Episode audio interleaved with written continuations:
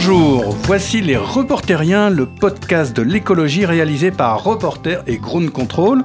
Nous parlons aujourd'hui à quelques jours de Noël, et bien d'un Noël autrement, qui sera une belle fête, mais une fête qui peut-être ne croulerait pas sous les cadeaux. Alors l'idée de l'émission, pour tout vous dire, eh bien on était l'autre jour avec Fleur Berlingen à une autre émission, euh, et ça discutait du Black Friday, de cette orgie consommatoire, et face à nous, enfin très gentiment, c'était très courtois, mais on avait un sénateur qui nous a dit, quoi, vous critiquez le Black Friday? Mais vous ne voulez pas aussi attaquer Noël. Eh ben si, en fait, on va aussi attaquer Noël, enfin le Noël, ou qui ne serait que des cadeaux, des courses commerciales dans les grands magasins, euh, cette orgie de consommation. Et oui, on a envie de fêter Noël, mais peut-être autrement. Et pour en discuter, bah, Flore Berlingen, bonjour. Bonjour. Vous dirigez Zero Waste France. C'est quoi au fait Zero Waste France alors Zero Waste France, c'est une association qui existe depuis plus de 20 ans et qui euh, défend la démarche euh, zéro déchet, zéro gaspillage. C'est les, ce sont les deux significations du mot waste. On milite pour la réduction euh, des déchets et du gaspillage par différentes actions de plaidoyer, de sensibilisation, de projets concrets sur le terrain. Et avec nous, il y a aussi Laura Morosini, bonjour. Bonjour. Et alors vous, vous êtes membre de Chrétiens Unis pour la Terre. C'est quoi Chrétiens Unis pour la Terre? Chrétiens Unis pour la Terre, c'est une association qui s'est créée il y a sept ans pour regrouper les chrétiens euh, soucieux d'écologie qui trouvaient que cette thématique n'était pas assez prise en compte dans le monde chrétien, donc catholique, protestant et orthodoxe. Et puis dans un moment, on sera aussi avec Nadine Cretin, historienne, et qui malheureusement a été bloquée. Euh, donc on l'aura au téléphone, elle, nous racontera l'histoire de Noël au téléphone. Alors au fait, Noël, est-ce que c'est des cadeaux? Lesquels? Frédéric Cory a été promener son micro auprès des flâneurs et des buveurs de bière et des passagers du Ground Control et leur a demandé, vous allez faire quoi à Noël? Quel cadeau allez-vous offrir Ouais, on a acheté euh, plusieurs choses euh, de seconde main. Alors c'est pas du tout le fait que ce soit occasion ou pas, c'est est-ce que ça plaît ou pas. Il va avoir un cadeau d'occasion, lui? Papa. Globalement, on va essayer soit de faire des cadeaux de seconde main, soit des petits cadeaux. Moi, non, je le ferai pas. Je trouve que ça me gêne. Je me dis que c'est un cadeau, il faut quand même à minimum y mettre le budget et l'intention. Donc euh, non, d'occasion, me gênerait. Je pourrais totalement, même carrément, euh, acheter un livre, le lire, et euh, si vraiment c'est quelque chose qui a transformé un peu ma vision de voir les choses, ou, ou je sais pas, que j'ai trouvé que c'était très très intéressant et que j'ai envie de le partager avec quelqu'un, sans hésiter, je pourrais l'offrir. Et après, ça pourrait être des fringues du coup. Moi, je suis Vinted, de, trucs sur le bon coin, j'ai déjà fait. Non, non, moi j'ai aucun souci à ouvrir des cadeaux d'occasion. J'avais offert à mon père des écharpes en fripe. La fripe, c'est génial pour Noël. Enfin, clairement, tout est pas cher. C'est des belles pièces en plus, uniques. Enfin, non, non, il n'y a aucun problème d'occasion, c'est encore mieux, quoi. Non, non. On fait des petits, euh, alors Secret Santa entre nous, euh, avec euh, des cadeaux pas trop chers. Moi, aller au Galeries Lafayette, regarder les vitrines, acheter toute la journée, c'est pas mon truc. Je fais encore des papiers cadeaux. Et j'aimerais enfin emballer les cadeaux avec du papier journal ou, ou pas du tout emballer. Moi je vais plutôt faire des cadeaux do it yourself genre euh, des petites éponges euh, en laine. je vais essayer de faire des cadeaux, je vais essayer de fabriquer des cadeaux moi. Donc j'écris des petits mots, euh, je vais faire des activités manuelles, je fabrique des petits, des petits crapauds en papier, c'est super pour mes parents, ils sont très contents. Eh ben, ils sont incroyablement écolos à compte contrôle. On a l'impression qu'ils lisent reporter tous les jours, il n'y a aucun doute là-dessus. Flore Berlingen, là vous êtes ravis, non, en, les écoutant? Ah bah oui, ça, ça, ça, fait plaisir à entendre. Ça, ça me fait penser enfin, à, l'approche qu'on propose au travers du défi Rien de neuf, qui est un défi qu'on a lancé il y a, il y a, deux ans euh, et dans lequel les participants euh, s'engagent à acheter le moins d'objets neufs possible pour limiter leur impact euh, environnemental euh, d'une manière générale.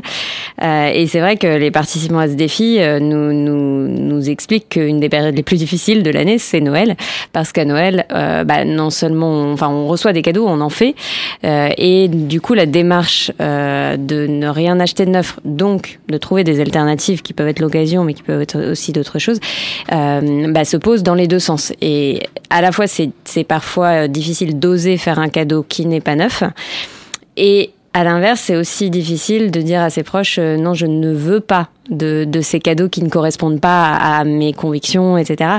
Refuser un cadeau, c'est extrêmement difficile. Et mettre quelques conditions, euh, c'est pas évident non plus. Donc voilà, c'est un des moments qui finalement euh, euh, montre que euh, parfois une partie la plus difficile de la démarche, c'est d'arriver à en parler à son entourage, à ses proches, mais c'est aussi une occasion de partage justement. Et comment on fait alors? Qu'est-ce que vous proposez à Zero Waste au moment de Noël bah, Dans le cadre de ce défi, ce qu'on propose, c'est de se tourner vers euh, toutes les alternatives qui existent. Euh, donc, on l'a entendu beaucoup dans le micro-trottoir, la seconde main. Euh, J'ai retenu la fripe, c'est génial pour Noël. Euh, faut y aller. Fabriquer euh, soi-même des objets, notamment à partir de récup, c'est aussi un moyen de, de, le faire avec un impact environnemental moindre. Et puis, fabriquer soi-même, c'est passer du temps. Et ça, c'est une intention. On a entendu aussi dans le, le témoignage, il faut qu'il y ait un minimum d'intention. Et enfin, c'est ça qui fait la force du cadeau. Donc, euh, donc le fait de fabriquer soi-même, de d'avoir cherché euh, à, à, glaner le, le, bon cadeau euh, et pas avoir commandé sur internet, qui est la solution peut-être la plus facile. Finalement, ça fait partie de l'intention, ça fait partie du cadeau. Et dans les nombreuses alternatives, il y a aussi tout ce qui est immatériel. donc ça peut être offrir du temps et ça peut être voilà plein plein d'idées qui reposent sur le, le prêt, l'échange, mais pas forcément sur le fait d'acquérir un objet. Laura Morosini, c'est l'intention qui compte dans le cadeau? Oui, c'est finalement, euh, est-ce qu'on fait un cadeau pour l'autre ou est-ce qu'on fait un cadeau pour soi-même, finalement, pour montrer qu'on a les moyens, euh, pour se situer par rapport à l'autre, voire même pour attendre un retour euh, une fois d'après? Enfin, finalement, le, le don contre don, euh, c'est ça. Et finalement, se poser la question de l'autre, c'est cette question de l'attention et cette question du temps qui est finalement la denrée la plus rare aujourd'hui.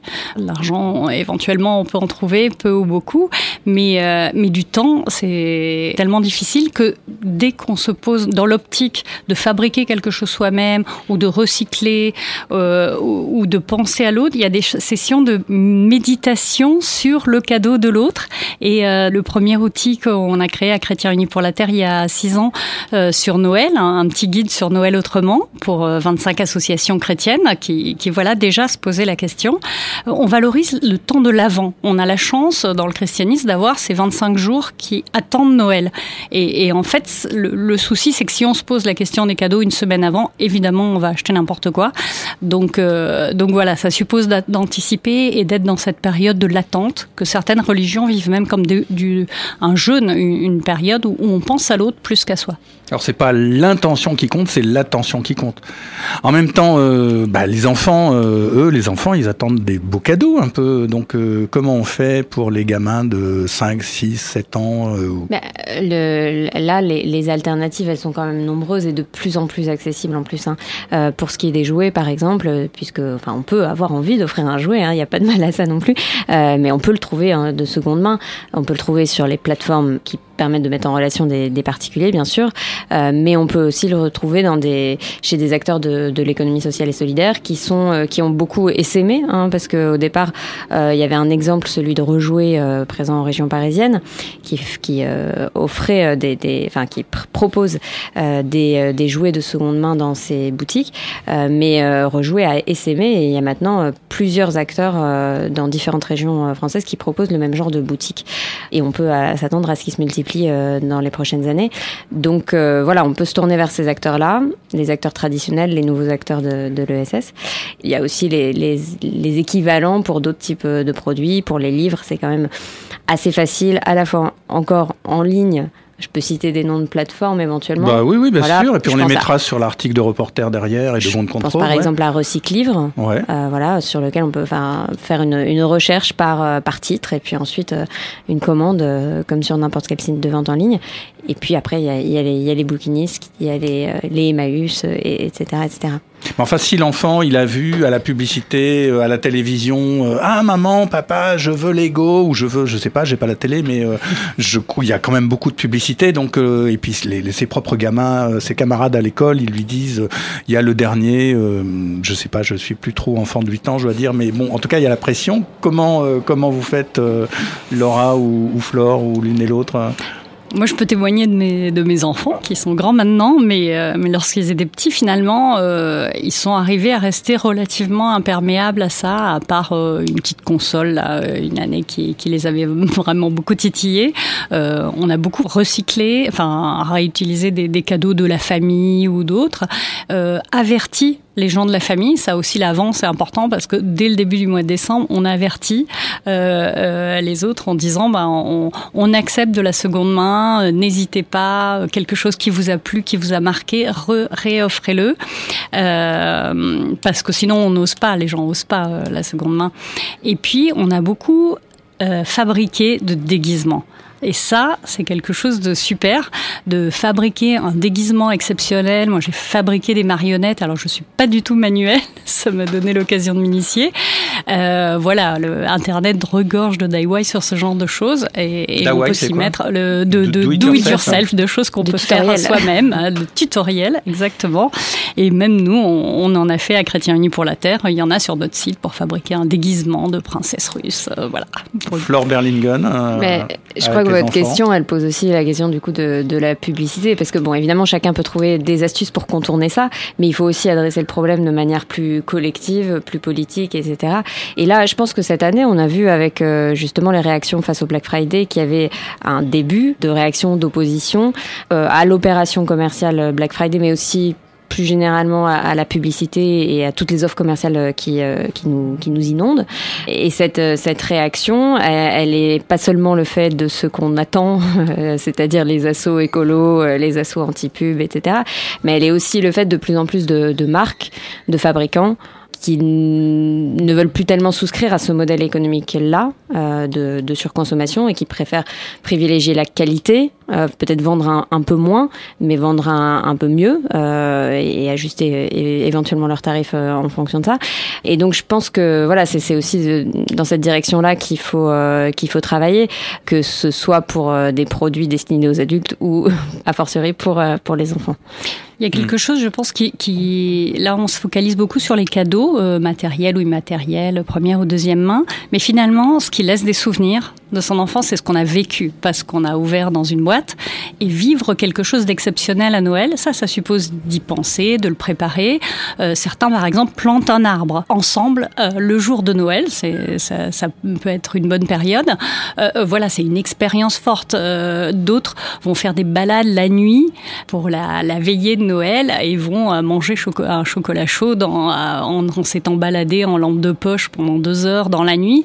bah ça, le gamin, il l'oubliera pas quoi. C'est finalement de, de, de, vivre quelque chose qu'on ne vit pas le reste du temps, ou de voir des, cho des choses et des gens qu'on n'accueille pas le reste du temps. Créer l'exceptionnel. Oui. Il faudrait peut-être rappeler euh, un point de base au fait. Pourquoi est-ce qu'il faudrait pas euh, beaucoup de cadeaux et pourquoi il faudrait limiter la consommation après tout? Oui, quel est l'impact euh, environnemental et social de toute cette, euh, cette consommation, cette surconsommation? Euh, bah, En fait, il y a quelque chose qu'on oublie euh, parfois parce que tout simplement on le voit pas. C'est le, le, sac à dos écologique de, de tous les objets qu'on trouve dans les magasins, les objets neufs.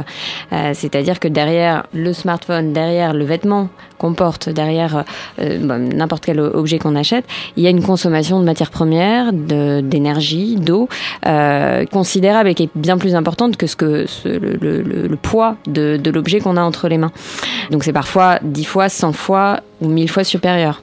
Donc c'est finalement ce qu'on euh, voit, c'est seulement la partie émergée de l'iceberg et, euh, l'impact environnemental est majeur. Il a lieu avant même que l'objet n'arrive dans les rayons des magasins et qu'on qu le choisisse. Euh, donc c'est pour ça que en fait, en réduisant sa consommation d'objets neufs, on a c'est un effet levier extraordinaire qu'on a. Euh, C'est-à-dire qu'on va faire bien plus que d'éviter un déchet une fois l'objet arrive en fin de vie. On va avoir cet effet levier de d'économiser toutes les matières premières, toutes les ressources qui ont été utilisées pour le produire. Euh, et donc ça, c'est uniquement l'aspect environnemental, mais il faudrait aussi ajouter l'aspect social parce que on sait bien que la plupart des objets que qu'on achète aujourd'hui euh, sont produits euh, très loin dans des conditions euh, de production qu'on connaît d'une part pas toujours très bien et qui sont souvent des conditions d'exploitation.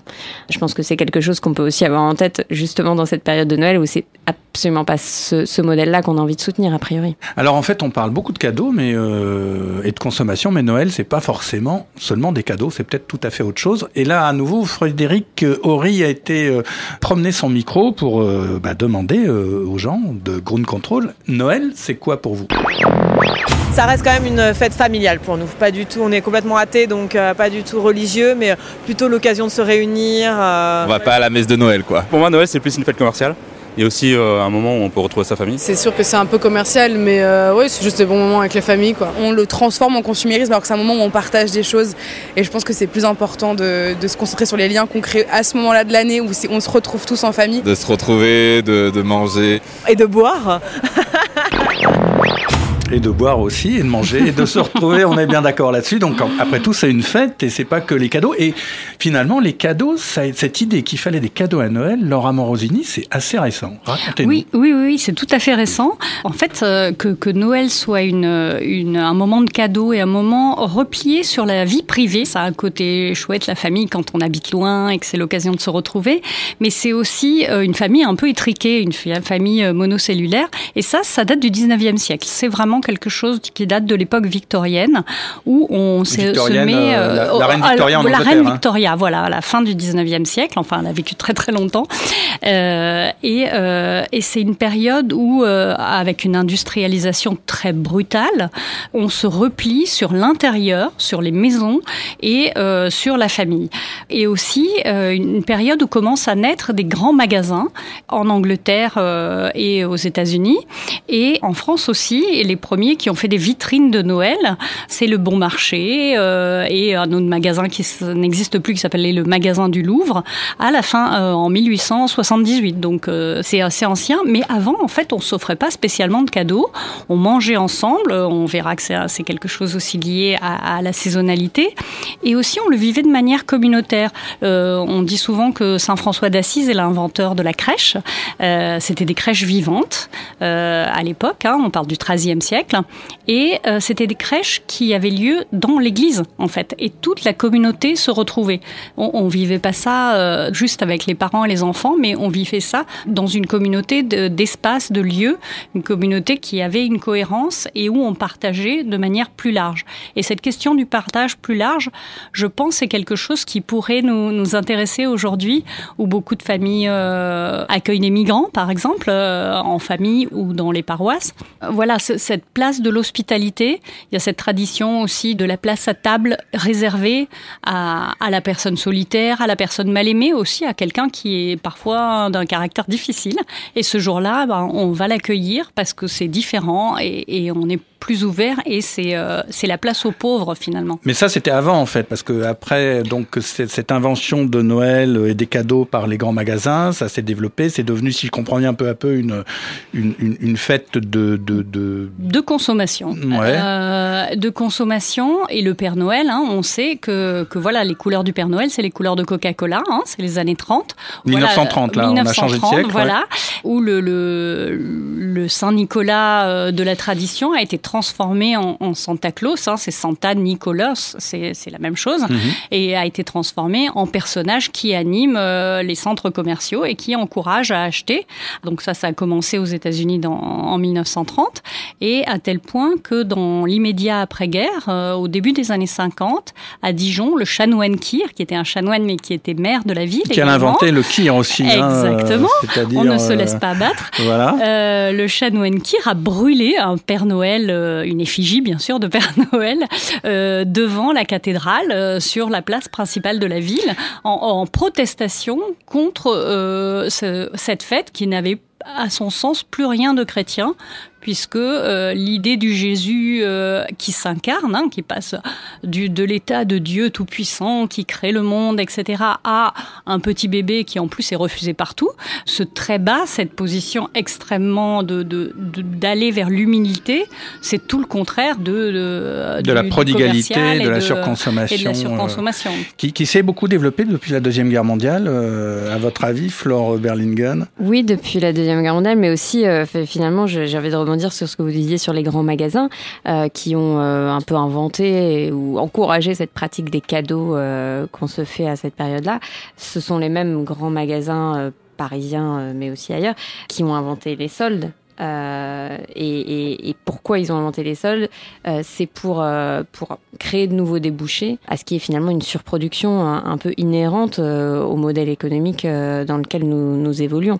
Finalement, c'est intéressant de voir qu'il y a plein de stratégies qui sont déployées par les acteurs producteurs et distributeurs hein, pour écouler plus de marchandises. Enfin, on a dans l'ordre chronologique euh, les stratégies d'obsolescence programmée, les, les stratégies commerciales, les soldes et, autres périodes promotionnelles, la publicité, etc. Et puis les, les, cadeaux de Noël ou ce type de temps fort commercial. Et justement, la culture de Noël, enfin ce Noël-là de Coca-Cola, du Père Noël, elle est très récente. Mais Nadine Cretin, que nous avons au téléphone, Nadine Cretin, vous êtes historienne. Oui. C'était quoi le Noël? Alors, Laura Morosini nous a raconté rapidement comment Noël moderne avait été inventé par les grands magasins au, au 19e siècle pour, euh, bah, pour développer la consommation.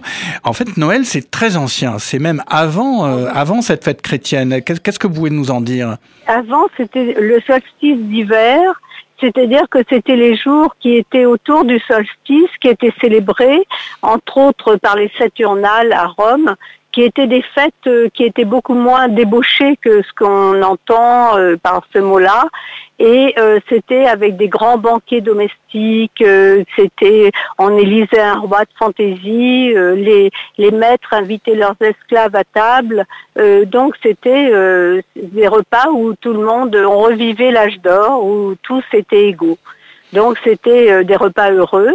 Et puis il y avait aussi le culte du dieu Mitra que l'on disait né de la pierre un 25 décembre.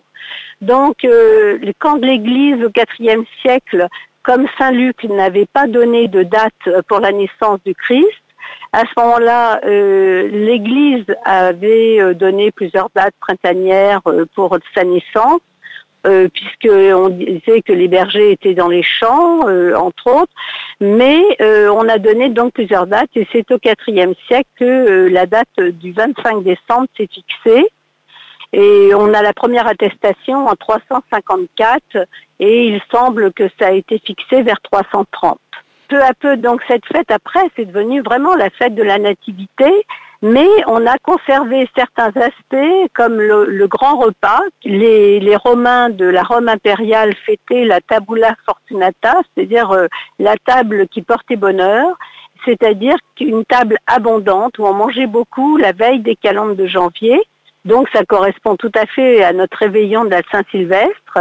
Et euh, c'était euh, un repas où on mettait euh, beaucoup de mets sur la table et où on se réunissait joyeusement pour célébrer l'avènement de la nouvelle année. C'est-à-dire que c'est l'abondance, mais à un moment, vous l'avez dit, c'est le solstice d'hiver, c'est-à-dire le moment où la nuit est la plus longue, le moment où on est dans, dans l'obscurité, où on s'inquiète aussi des ressources. C'est un moment de disette presque, donc d'inquiétude. Et c'est ça que fêtaient ceux qui ne s'appelaient pas encore Noël, en fait. Alors, non, ça s'appelait pas Noël, c'était les calendes de janvier. On alors il y avait des étrennes, c'était des cadeaux que l'on donnait qui portaient bonheur. Entre autres, ces, étrennes ont donné euh, des douceurs, euh, du miel, des figues, euh, enfin des choses, si vous voulez, qui étaient douces, qui annonçaient une, année, puisque les jours basculaient et redevenaient plus longs. C'était la naissance d'une nouvelle année, si on veut. Ces cadeaux, en fait, il y a déjà Ovide au premier siècle, euh, qui se plaignait en disant euh, beaucoup préfèrent euh, recevoir une pièce de monnaie plutôt que du miel ou des figues. Alors Flore Berlingen, est-ce que finalement, dans la, la débauche de consommation, il n'y a pas une façon, on veut se porter bonheur en gaspillant? Alors je vous avoue que je, découvre complètement là ce, ce, concept, et, enfin c'est très intéressant hein, d'entendre cette analyse. L'abondance promet l'abondance, donc en fait, le, oui, le, gaspillage serait garant de la réponse à nos besoins futurs, euh, j'imagine. Bon, difficile de, répondre à ça, si ce n'est que, évidemment, je, je partage pas tout à fait ça, puisqu'on est dans une situation où le gaspillage euh, aujourd'hui compromet la réponse à nos besoins euh, futurs. Comme si le gaspillage était un porte-malheur, comme si on avait totalement inversé le, le, le sens de tout cela. Parce qu'en fait, Nadine Cretin, les, sociétés dont vous nous parliez, c'était des sociétés très paysannes, des sociétés où en hiver on sentait quand même le froid, on, il faisait pas chaud, on sentait quand même l'austérité des temps, et où les gens n'étaient pas dans une abondance matérielle, euh, comme c'est le cas dans un certain nombre de pays occidentaux comme la France, et pas pour tout le monde en France, mais quand même pour une large partie de la population. Donc là, on était dans des sociétés complètement différentes, non? Ah oui, oui, oui, c'était euh, très différent, effectivement. C'était pas des huîtres et du foie gras sur la table. Hein. Alors, euh, en Alsace, par exemple, on disait qu'il fallait un élément de l'air, un élément de la terre et un élément de l'eau. Alors l'élément de l'eau, évidemment, c'est le poisson ou les huîtres, si on veut. L'élément de la terre, c'était la viande de porc. On tuait le cochon facilement, donc euh, on mangeait du porc à cette occasion. Et puis euh, l'élément de l'air, c'était les volailles, euh, puisque les volailles ont des ailes. Fleur Berlingen. Oui, ce que je trouve intéressant, c'est que là, on voit que du coup, les, les, les cadeaux, les présents, les, les douceurs qu'on offrait, ils étaient porteurs de sens c'était des symboles euh, en soi. Et aujourd'hui, je pense qu'on peut retrouver un peu cette recherche de sens à travers des cadeaux bien choisis, euh, aussi de la part de, de, de, certaines personnes qui se creusent un peu la tête pour que leurs cadeaux reflètent leurs convictions et que ce soit pas euh, l'inverse. Donc on ait des cadeaux qui soient pas destructeurs euh, de, de l'environnement ou euh, voilà. Laura Morosini. Je pense à, il y a l'environnement, mais il y a les relations aussi. Et souvent, la période de Noël est quand même une période de tension euh, où il y a tout un tas d'enjeux, de retrouvailles. Euh, et je pense que c'est l'attention aux relations, c'est un enjeu qui se prépare aussi. Peut-être des temps de réconciliation entre entre des gens qui, qui se croisent, mais en faisant plus ou moins la tête, euh, de manière forcée. Il y a une préparation spirituelle, je pense, ou, intérieure.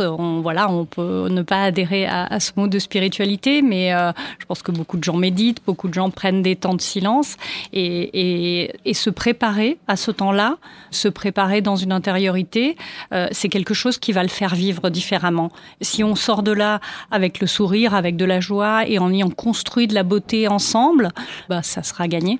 Moi, j'entends autre chose quand même dans ce que nous dit euh, Nadine Crottin, qui est pas forcément contradictoire, mais qui est que c'était une fête de des cycles de la saison. C'est une, fête de la lumière, c'est une fête de résistance en quelque sorte à l'obscurité ou de renaissance, euh, où l'abondance surtout de mai, de, de, miel, de suavité, comme on nous disait, était pour euh, changer un peu le, le, le, le, régime très sobre de l'hiver.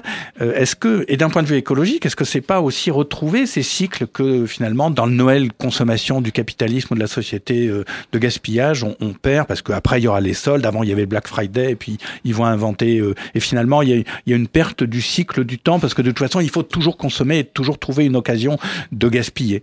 Oui, c'est sûr qu'on est, on est absolument déconnecté aujourd'hui euh, du rythme des saisons et, et Noël pourrait être une occasion de retrouver cela. Nadine Crotin, en tant qu'historienne, comment vous vous sentez le Noël tel qu'il est perçu aujourd'hui? Ce que l'on oublie beaucoup, c'est que Noël est une époque de réconciliation, mais vraiment euh, profonde. Les familles se retrouvent, euh, parfois euh, éloignées. Bon, même si elles sont recomposées, euh, de toute façon, il y a quand même une chaleur. Et ça, c'est beaucoup plus présent qu'on ne le croit. On parle toujours de tension, etc. Mais évidemment, tous les repas de famille, il y a toujours des personnes pour penser différemment dans la famille. Donc, c'est possible, effectivement, qu'il y ait des tensions à Noël comme à un anniversaire, etc. Par contre, ce que vous n'avez pas lors d'un anniversaire ou lors d'une autre fête, comme un mariage par exemple, c'est cette ambiance chaleureuse, ces moments de, de, pur bonheur, entre guillemets, que l'on peut vivre euh, au cours du repas de Noël. Les Américains euh, ont, ont, cette, euh, ont ce repas qui a ce sens justement au moment de Thanksgiving, qui est à la fin du mois de novembre. Et on invite, par exemple, des personnes seules. Ben, c'est pareil, en fait, on va inviter des personnes seules euh, au repas de Noël. Euh, enfin, en tout cas, moi, j'en connais. Euh, c'est vraiment une période où on a envie de faire plaisir aux autres.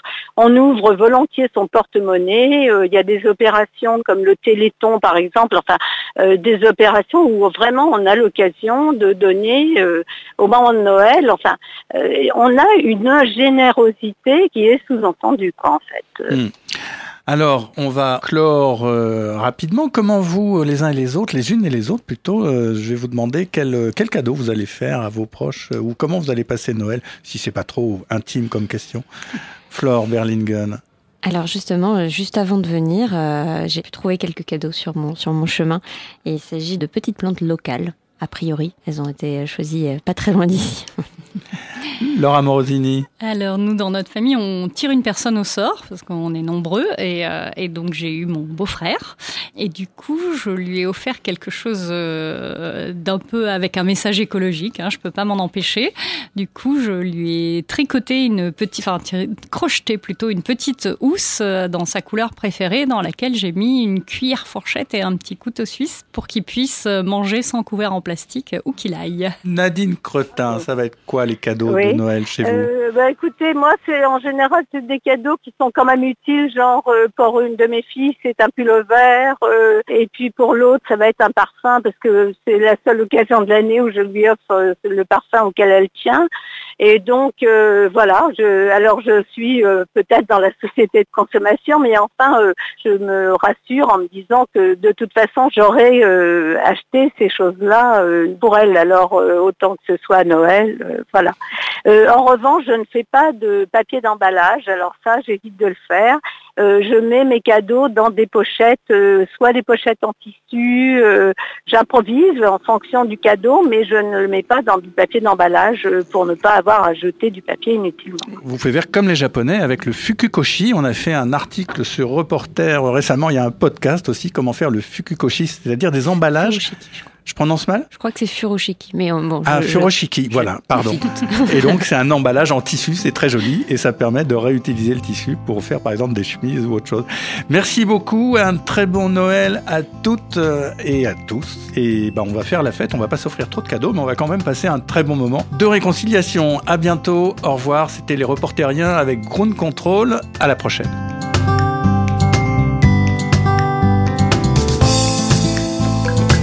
Les Reporteriens, un podcast de grande contrôle réalisé avec Reporter, le quotidien de l'écologie. À écouter sur toutes les plateformes de podcast.